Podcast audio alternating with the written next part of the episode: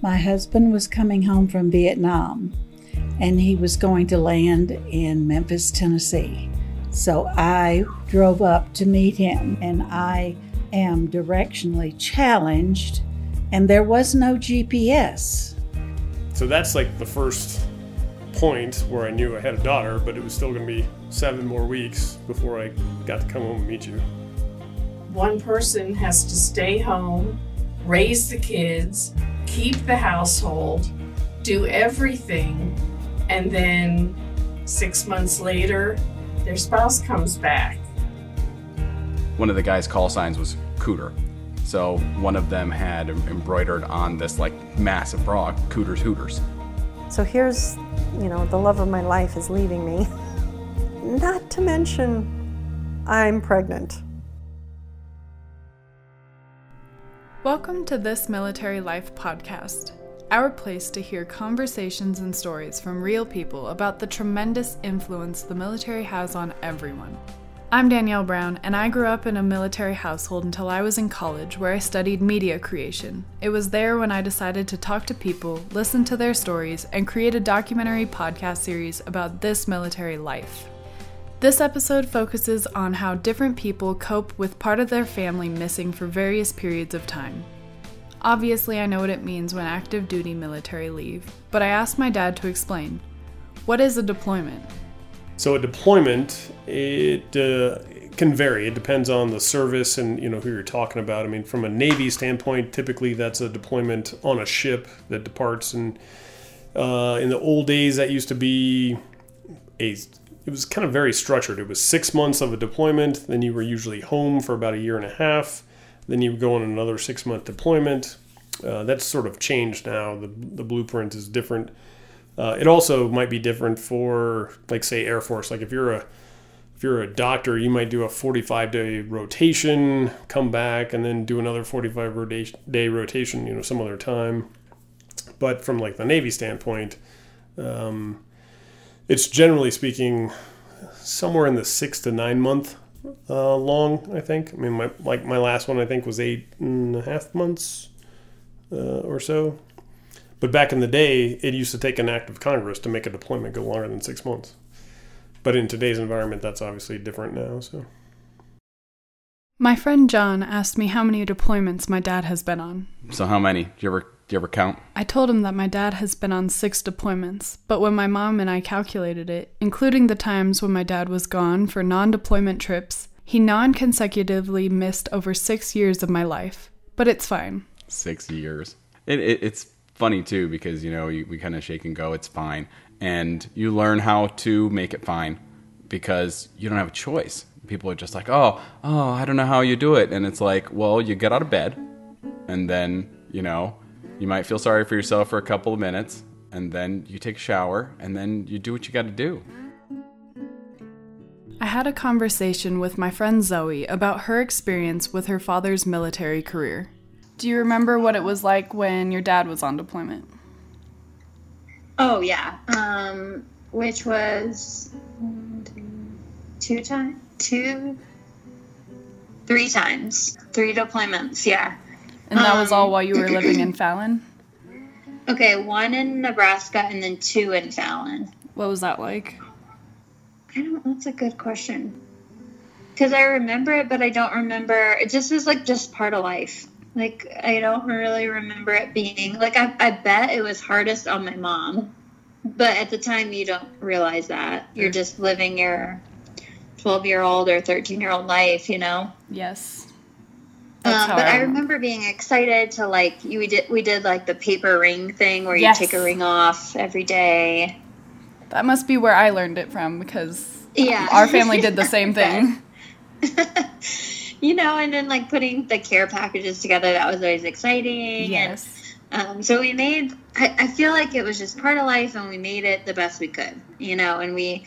But it was also we couldn't we couldn't talk that much because it's not like there was the the ways of communication like there are now. Like there are some people who go on to like I have a friend whose husband deploys and they like talk on the phone every day. And, That's not and fair. Like, wait, yeah, I was like that.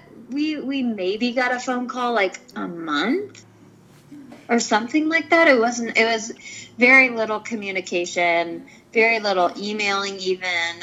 Um, so it was. It was. I don't know. We just made it through, and Right. it worked out. I guess. What about when your dad came home from deployment? Oh man, those reunions are always like sob fest. Yes. Um, yeah, it's always, I guess, again, I think that's probably hardest for the spouse Yeah. to like get used to life again with your significant other. But as a child, I feel like it's just exciting. It's just like, yay, dad's home. Yes. And, and you don't really have to get used to it. It's just exciting. Zoe mentioned the paper ring thing, and in my family, we called it a paper chain. And I had my mom tell me about our experiences with paper chains and other activities my family would do while my dad was on deployment. So a paper chain, first of all, it's construction paper that we cut in strips, and then you make circles with them and staple them together, and you link them together. So it's a nice long, colorful paper chain, and we would do one for every day Dad was going to be gone, so that you kids had a grasp on like how long he's going to be gone. But then as it got shorter, you guys would get, you know, be able to know, oh, it's getting closer to Dad coming home. Um, so you'd have to take a link off every day, and you guys would take turns or just do it together. It was super, super cute. And then there was one deployment though where they kept extending him, or we just didn't really know the end date, I believe, and so we I had to add links on. You know, after you guys had gone to bed or whatever, I would add a few more every time we knew it got extended, so that you wouldn't know I just didn't want it to be so obvious when I added 30 to 40 more chains.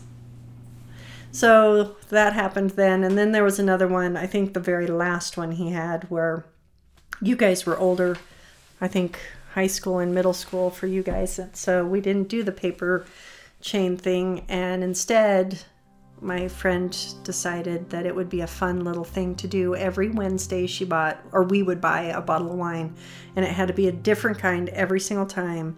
And we would drink the bottle and then we would write notes on the bottle whether we liked it or not what we did for the day whatever. And we had different colored pens and then we would line them up um, up on top of the counter in the kitchen up on top of the cupboards i mean so we had them all on display um, and it was a little daunting at the end to see how many weeks he was gone because there were so many bottles of wine. That's more like a count up than a count down. It really was just a count up because we didn't know how long he was going to be gone. So we decided, you know what, instead of that, we'll just have something exciting in the middle of the week for me to look forward to and having, you know, a fun time with my friend. So that was fun.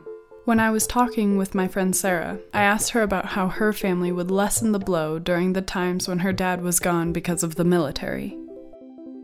We had a. So I was really little when my dad was doing his trips, which are the same as deployments. They're just not in one area. You don't stay in one station, you just keep moving around, but same length.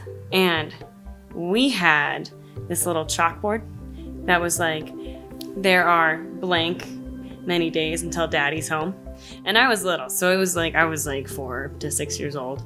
And my mom would write the number, and every day we'd wake up and we were like, "Hmm, it's time to change the number, and we'd count down every day. And then you could track the progress. And then we knew how close he was to coming home. Made it a little bit more bearable. I asked my mom what she would say when a new military wife would ask her if it ever gets easier. Deployment to me was so hard, but then I when I look back on it, it was one of the easiest ones. And I didn't know it then. Like it was one of the hardest because I'd never known. It was the unknown. I didn't know. But I look back on that going, golly, I mean, for five of the six months basically, it was just me and Peanut. I mean, that was easy. It's just me and Peanut. I go to work, I come home to take care of a dog. I mean, that's it. That's all I've got. I'm like, are you kidding me? And then I look back on it, you know, the hardest ones for me is when you guys were, you know, high school and middle school and to keep you connected to dad and dad connected to you guys and you're growing up so fast and doing all these, you know, pre-adult things and I need his help. That one was that one was harder because not only am I missing him, but now I've got to help my kids be okay with missing him. And so that those those so I had to I have to tell wives that unfortunately I don't think it gets e- I don't think that ever gets easier. That's one of the hardest things to go through. My friend Noah's dad deployed a number of times, and I asked him if his family ever had to make paper chains like my family. We did something like that when he was like gone in Cuba for like six months. Mm-hmm. From what I remember, it's really just like mark a day on the calendar and you know just do like an informal countdown like that. Um, but yeah, like especially like you know later on um, when he was like you know when you were like older and like his deployments were like you know two three weeks we're like okay like it's it's gonna be weird for a little while but like it's it's just two or three weeks. Like it's not it's not too bad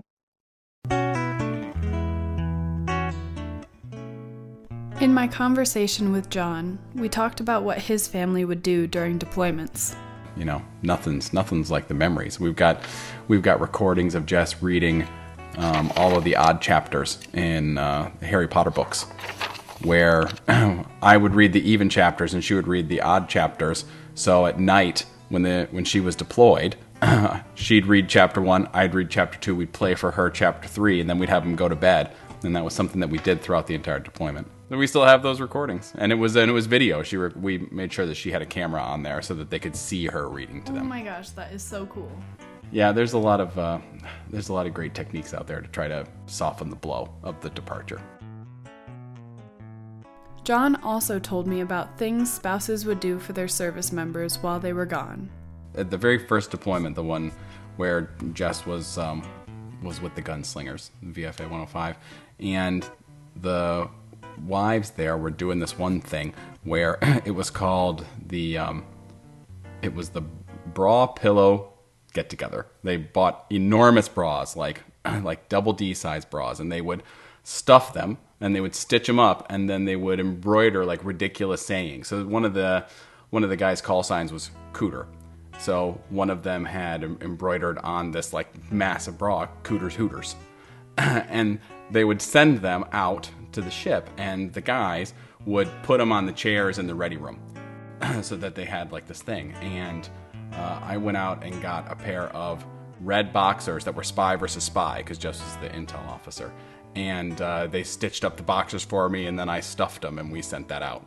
And you know, you can you can get out there and you can participate.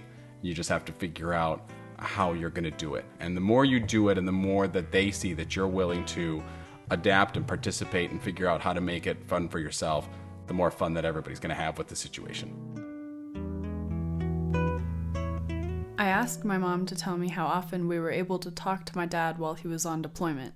When he was first deploying, uh, you you were only able to hear his voice about once every three weeks. But as the deployments went on, and he got higher ranked, and he could get to a phone easier, then it was like, okay, we need to hear your voice once a week. I mean, the kids need it. We need to just make sure that we still have dad. But in the beginning, we didn't hear him very often, and it was hard. That was a tough part, but I'd always go and try and visit him every deployment, somewhere, somewhere all over the world. And we always had the military family that would step up and say, I'll take your kids, I'll keep them, you go play.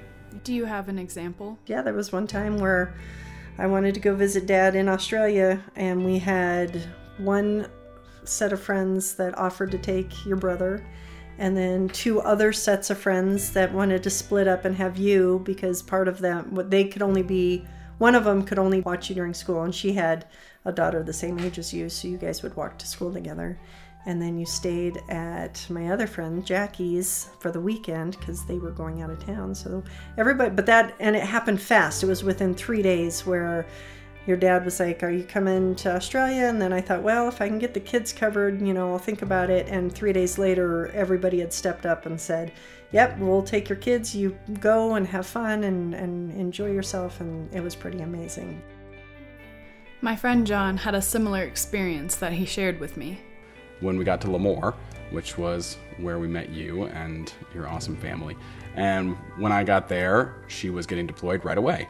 And it was going out with your dad, and she was the she was the uh, intel for the entire air wing.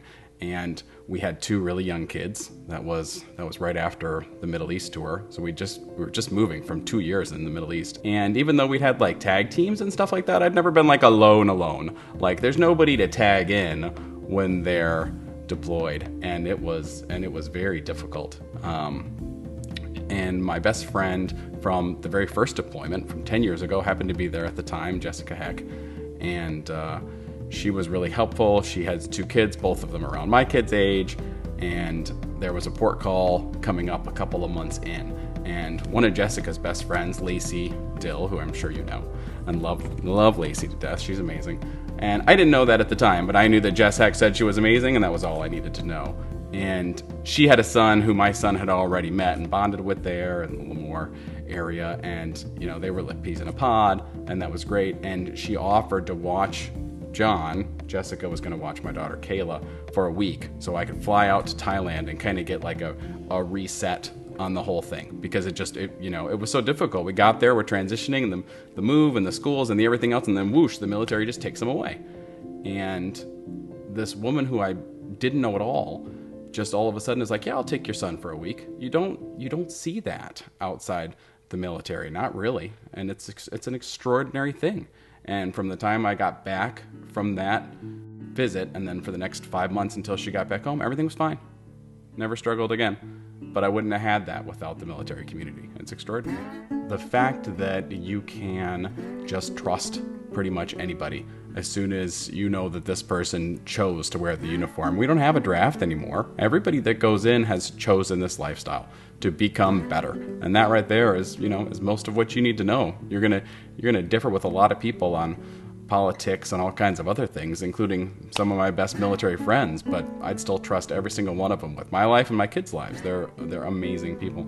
So that was the that was the main that was the main example that came to mind. That time I left my kid with a stranger. John told me about how deployment as a male military spouse can sometimes be emasculating, but only if you let it. There was what I forget what the special name is, but when you get to the halfway point of the deployment, they normally have a celebratory dinner that they'll all go out to because you're on the you're on the downhill part. So we go out to dinner somewhere there in the Virginia Beach area, and it's 12 women and me sitting at a table. And not less than two or three people came up to me and said, like, "What cologne are you wearing?" I mean, people have a lot of uh, people have a lot of fun with it. Um, I think I responded Old Spice at the time, which I would never wear. That was just my dad's cologne. Um, so it's it's what you um, it's what you make of it. Sometimes it's a battle. It can be very frustrating sitting through and hearing wives get thanked, especially when it's like COs and people like that that are you know that are the ones doing it, and you just have to try to be productive about your feedback, saying you know if you guys would like more male spouses to come out and participate, you need to frame things better because um, it can feel emasculating if you let it. You just have to choose not to let it. But that's, you know, that starts with going out there. And not everybody seeks out rocking the boat um, because that can be really difficult. You know, I don't have a problem with it, but that's just me. During one of the conversations with my mom, she told me about the best part of military deployments. It was, deployments were hard, but then with that comes one of the best things in the entire world that nobody could even, you can't even bottle that type of energy, but the homecoming and really the prep for the homecoming. You want to talk about some high energy. That is the most exciting time I can even imagine. I mean, we the wives are, we're sitting there getting our hair done and picking out our outfits, picking out the outfits for the kids, getting their hair done, getting, you know, Danielle and I getting our nails done, um, cleaning the house, getting the yards prepped, cleaning the cars. I mean, it was just a lot of prep with just us. And then going to the squadron and decorating their squadron with a bunch of homecoming things and then picking out what their homecoming gift is because we always had a gift for the pilots when they came home. Sometimes it was whiskey glasses with their you know, their name and squadron engraved in it, or a beer mug, or, you know, I mean, it was just so many different things that we would just pick out and get it all prepped, and you kids would be so excited. And I mean, the, the energy is phenomenal. And then you get there and you get to that day where it's homecoming and everything's jittery. I mean, you, every cell in your body is freaking out with excitement. And you get there and you see those planes fly over and he always tells me which one he's going to be in the flyover and which one it's going to, you know, which, what number and everything. And so I can always let you kids know and be like, there's daddy, that one's daddy, he's flying over us right now. And, you know, the tears would start as soon as we saw those planes and everyone's crying and the planes fly in, they land, they get out of the planes and they come to us right away. It is always funny because they have this little tiny ribbon that's trying to hold the families back from running out on the flight line, and it never holds us. I mean, it, it's just there for decoration, I swear, just to keep us to think we're going to be held back. But one of my favorite things was the last time the F 14 was going to fly ever, and it was huge. There were 73 different media there to to, to videotape, and, and they took interviews. Um, it was huge. There was a huge flyover of all the last F 14s. And then what was cool is they're all landing and they all park. And the pilots are still in them. So it's driving us crazy because we're standing there and we know our husbands are right there, but we can't get to them because they're going to do this whole thing and they park and they're all their noses are kind of facing each other and we're looking down this long line and the last plane flies in and lands and it's the nose is facing us and I know that one's your dad because he told me he got to be the last one and then they made it this huge thing where all the canopies of the planes opened at the same time and dad stands up and he's just waving an American flag, and the crowd is going insane. And the pictures are phenomenal from all of this, of course. But he, t- he said, You know, I get to wave the flag, and this is that'll be me. And then as soon as they start like getting out of the plane, they take off some of their gear because you know they have a lot of flight gear on whatever and then they all walk in this line to- towards us. And we're all standing there and we're like when can we go? When can we go? And i'm like whatever. And i know i know several of us are like screw this. And we just ripped that ripped that ribbon and we just ran out to our husbands and grabbed him and hugged him. And and that's when that's the big fly-in that i surprised your dad by having nana and grandpa betsy and dan and, and morgan and matthew there. And then you know we're all running out to to grab your dad, and he was so surprised that we surprised him with even more family, so it was really cool.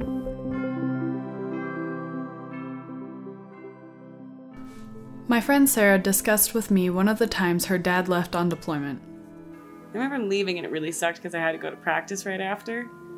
And I just like cried while swimming and I was like, no one look at me. Luckily my my coach had been former military, so he was just like, take your time.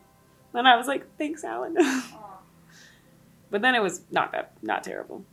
We we did there were definitely some days where my mom was frustrated and because I mean dad's gone, hard to control three teenagers, kids and dad and life. life. She was like, this is a shitty situation, but it's just no one wants to be deployed. I asked Sarah where she would pick her dad up from when he came home, and she said, I don't remember. I think he just showed up and I was like, Dad! Until until I was older. And then Afghanistan, when he came back from that deployment, we picked him up from the airport in Colorado Springs, and we had signs, and it was very cute. Yes, it was signs. less dramatic than I thought it was going to be. Less? Yeah, not a lot of tears. No, there are no tears. It was just yeah. like, "Hi, Dad. Hugs. Missed you. Get in, get in the car." How long was he there? Nine months, plus another two months prior to that training. So he was gone for like two months in the States, just not with us, and then nine months overseas. I asked Sarah what she remembers as the best part of her dad coming home. When Kate and I were really little, Kate now has hazel eyes, but I have my dad's brown eyes, and she did too. And so he would come home and he would put on Brown Eyes Girls by Van Morrison. And he would blast it in the kitchen and put us on his feet and then dances around the kitchen to Brown Eyed Girl because he was just so excited to be home with us, dancing with his babies. Sarah told me about the saddest member of their family when her dad would leave. He Harper was devastated. Harper is like this 120 pound yellow lab who's just the stupidest but cutest being in the world. He's such a gentle giant.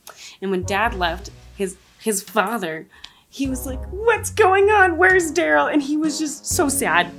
And then when dad got back, thrilled, so excited, followed him around the house for like two months, everywhere. Anytime dad was home, I would follow him around. Anytime my dad would have to leave for a trip, he would like try to get in the car with him. He was there have been multiple times when my dad like turned on the car to warm up and Harper and like leave the door open to like go grab something and put it in and Harper be inside and he'd just be sitting like you're not leaving without me. It was so cute. I was like, "Oh my god, you small bean." I had a conversation with my Nana about the impact of the military on her life. And I asked her what she would do while my grandpa was in Vietnam. They had what they called a waiting wives group, and people in a community, the women whose husbands were in Vietnam, would get together. My, my daddy was very protective. I was his baby girl. And my husband had said to him, Please take good care of my daughter. And he took that very seriously.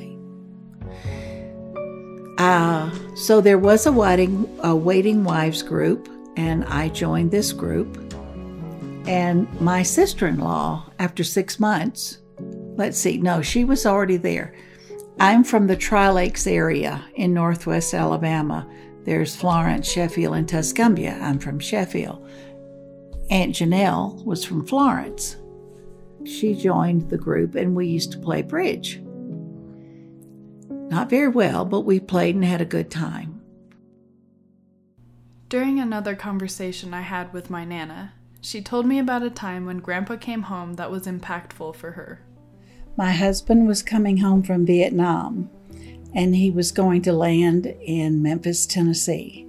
So I drove up to meet him. I wanted to meet him by myself, and I am directionally challenged, and there was no GPS.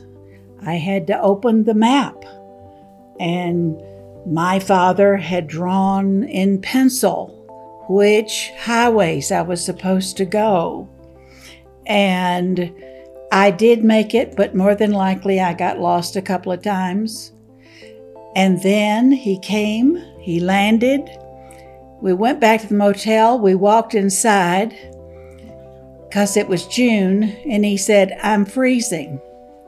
Just so you know, I was at my grandparents' house for family dinner when we were talking, and my grandpa chimed in when he heard we were talking about him. What was funny is, is after I got back and I met her in Memphis, we of course Yeah. went to the local motel and uh, we went to bed and it was so cold with the air conditioning on in June and I froze to death because I was acclimatized to, you know, 100 degrees and 100% humidity. Because when it rains in the monsoon season over in Vietnam, it just rains for days with no let up. Where the water went, I do not know. But anyway, when I got there, uh, I had to get up in the middle of the night and go out by the swimming pool and sit down in a lounge chair where it was maybe 80 degrees, which was cold for, for me. Anyway, she got up in the middle of the night. Where is he? Where is he? Stuck her head out the door. What are you doing out there? I said, Well, I'm warming up. I was burning up, but he was cold. So he would go outside and sit for a little while, then he'd come back inside and we turned down the air. And then I started sweating, but it didn't matter because he was home, and that was the most important thing. I had a conversation with one of the civilian staff members at the University of Colorado Boulder's Naval ROTC program about her thoughts on reintegration after deployment. a spouse gets orders, gets deployed if if they're in aviation or if they're surface warfare, submarine, you know, they, they go away for six months at a time. And that leaves the other spouse if they're you know, if they're married and if there's a spouse and if there's kids. So one person has to stay home, raise the kids, keep the household, do everything, and then six months later, their spouse comes back. And that's got to be so hard. After you're used to doing everything, if you're the one that stayed at home, and now you have somebody coming back, it's got to be, it's such a sacrifice. And, and that people stay married through that, you know, um, to be separated for so long and then be reunited. And then down the road, separation happens again. You know, I think about people that, husbands that weren't there for the birth of their children. Yeah. Definitely. In my case, Oh, so your dad wasn't there? he was not there. He came home and I was already two months old. Wow. Yeah, see, I mean, come on. Who does that? You know, It's so that's weird. what your military people do. They sacrifice like that. Um, if there's a big hurricane coming and you have to get prepared, well, the person who's deployed can't just come home and help with that. Right. So they make tremendous sacrifices. And it builds strong families, I think. Marlene is one of the kindest people I have ever met. During a conversation with my mom, I asked her to tell me about her first experience with deployment. Um, but that first deployment, I mean, it really did hit me like a brick. It was tough. I mean, I grew up in Colorado, home with my parents all the time, my siblings all the time. I didn't know what this. There's a, there's a part of your family that could leave, and you don't get to contact him and see him when you want. This was this was going to be insane. So, prepping for that first deployment was really hard. Um, I didn't know at all what to, what to expect. And the first deployment, we didn't even have email right away. They get they did get it set up uh, a bit into the deployment, but we didn't even have email to talk to them. And so here's, you know, the love of my life is leaving me, leaving me. Not to mention, I'm pregnant. So talk about being terrified. You knew he was going on deployment when you were pregnant. Well, your dad and I knew we were wanting to have kids, and we got his deployment schedule, which they usually put out three years at a time. So we had it, we knew we wanted to have kids, and we thought we would plan it so that he was home for the birth. And then the plan changed. When did you find out you were pregnant? Um, so I was probably about six or seven weeks along. It was a little later than normal just because I, I didn't really expect to be pregnant as early as we were. And then When did you tell dad? So I had to wait a couple of weeks because he was on a ship doing a, they're called workups. So he was doing a training. And um, I didn't want to tell him via email. Um, so I wanted to tell him in person. And I got on, on an airplane to go visit him in St. Martin. I had asked my dad the same question, and he told me about getting in line on the aircraft carrier to get on a Liberty boat to take him to see my mom.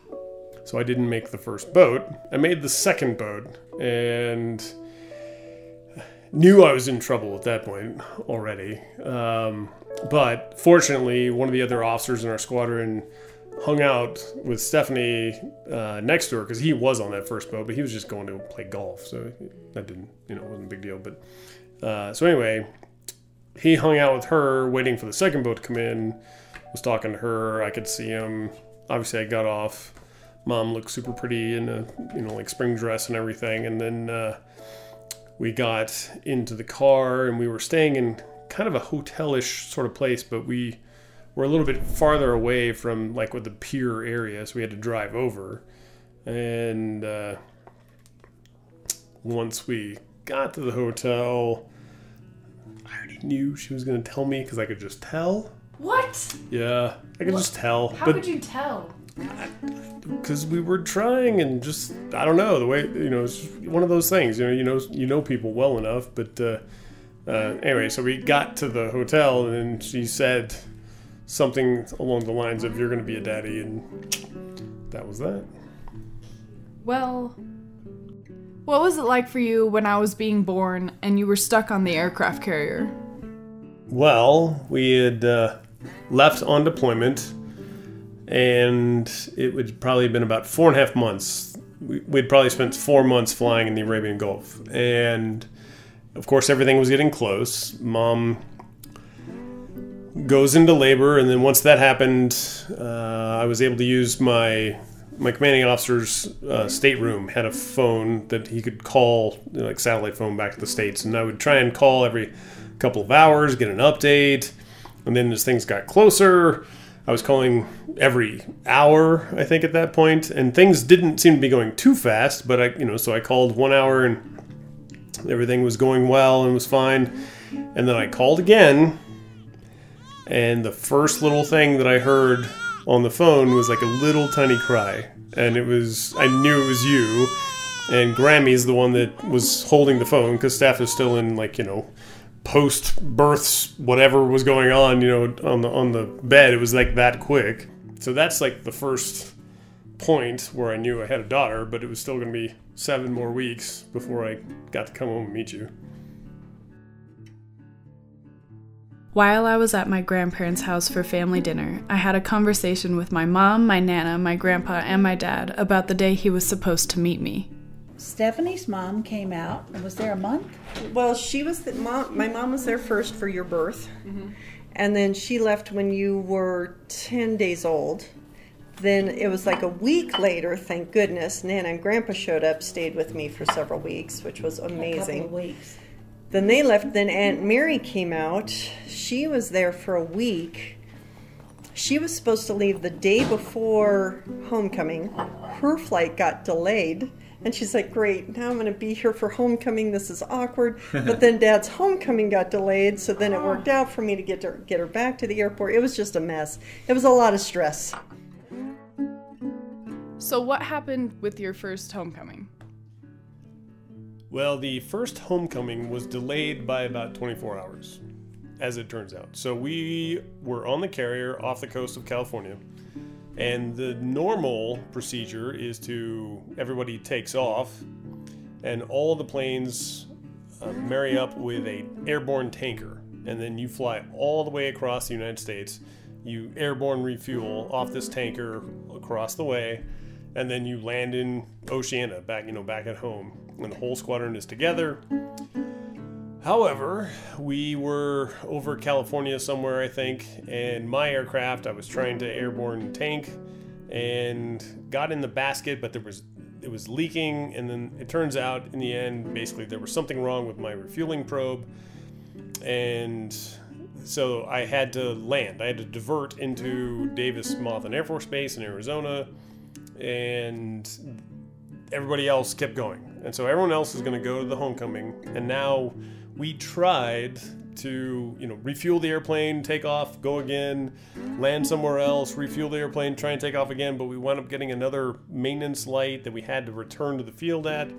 And you and you can't, you know, three flights in one day is like the maximum. So you couldn't do any more. And so when I landed back, I had to call home and say, I'm not coming home today. And of course, there were reporters there that knew that I was supposedly coming in and going to meet my daughter for the first time, so they're ready for pictures and everything, and that didn't happen. So yeah, it uh, anticlimactic for all involved, and I had to spend the night in Ohio, you know, waiting to see my daughter again for the next day. Uh, I guess your mom had already found out he wasn't going to make it home to Oceana. Well, it was. It went back and forth. It was, oh, he's going to make it. Oh, wait, Yeah, someone else is going to give him a jet. So then we thought he was going to make it. And then he said, nope, it's not going to work out. So everybody flew in on one day, and me with a little brand new baby didn't get the husband home on the day to, the, the, the homecoming. she had a nice little dinner with candles and everything ready. About the time I called her and said, uh, "You okay?" No. I don't know. But the the commanding officer and his wife and a couple of other people came out the next day to help me welcome your dad home. And they went and took baby Danielle around the corner so that she wouldn't get scared with the loud jets. So they put her around, waited for him to park his jet, and then when he started walking out, they brought little baby Danielle out for dad to meet her. That's me. That was you. That was you. You were seven weeks old. Yep. Okay, five minutes. Five minutes Get till the dinner. potatoes out. Yay. Yay, it's food time. Thanks for listening to this Military Life podcast. In this episode, we talked about the worst and best parts of deployment, and we were able to uncover some of the more personal stories that individuals have in regards to their association with the military. We have started to unfold the influence of the military and have opened our eyes to how it has shaped the lifestyles of those involved.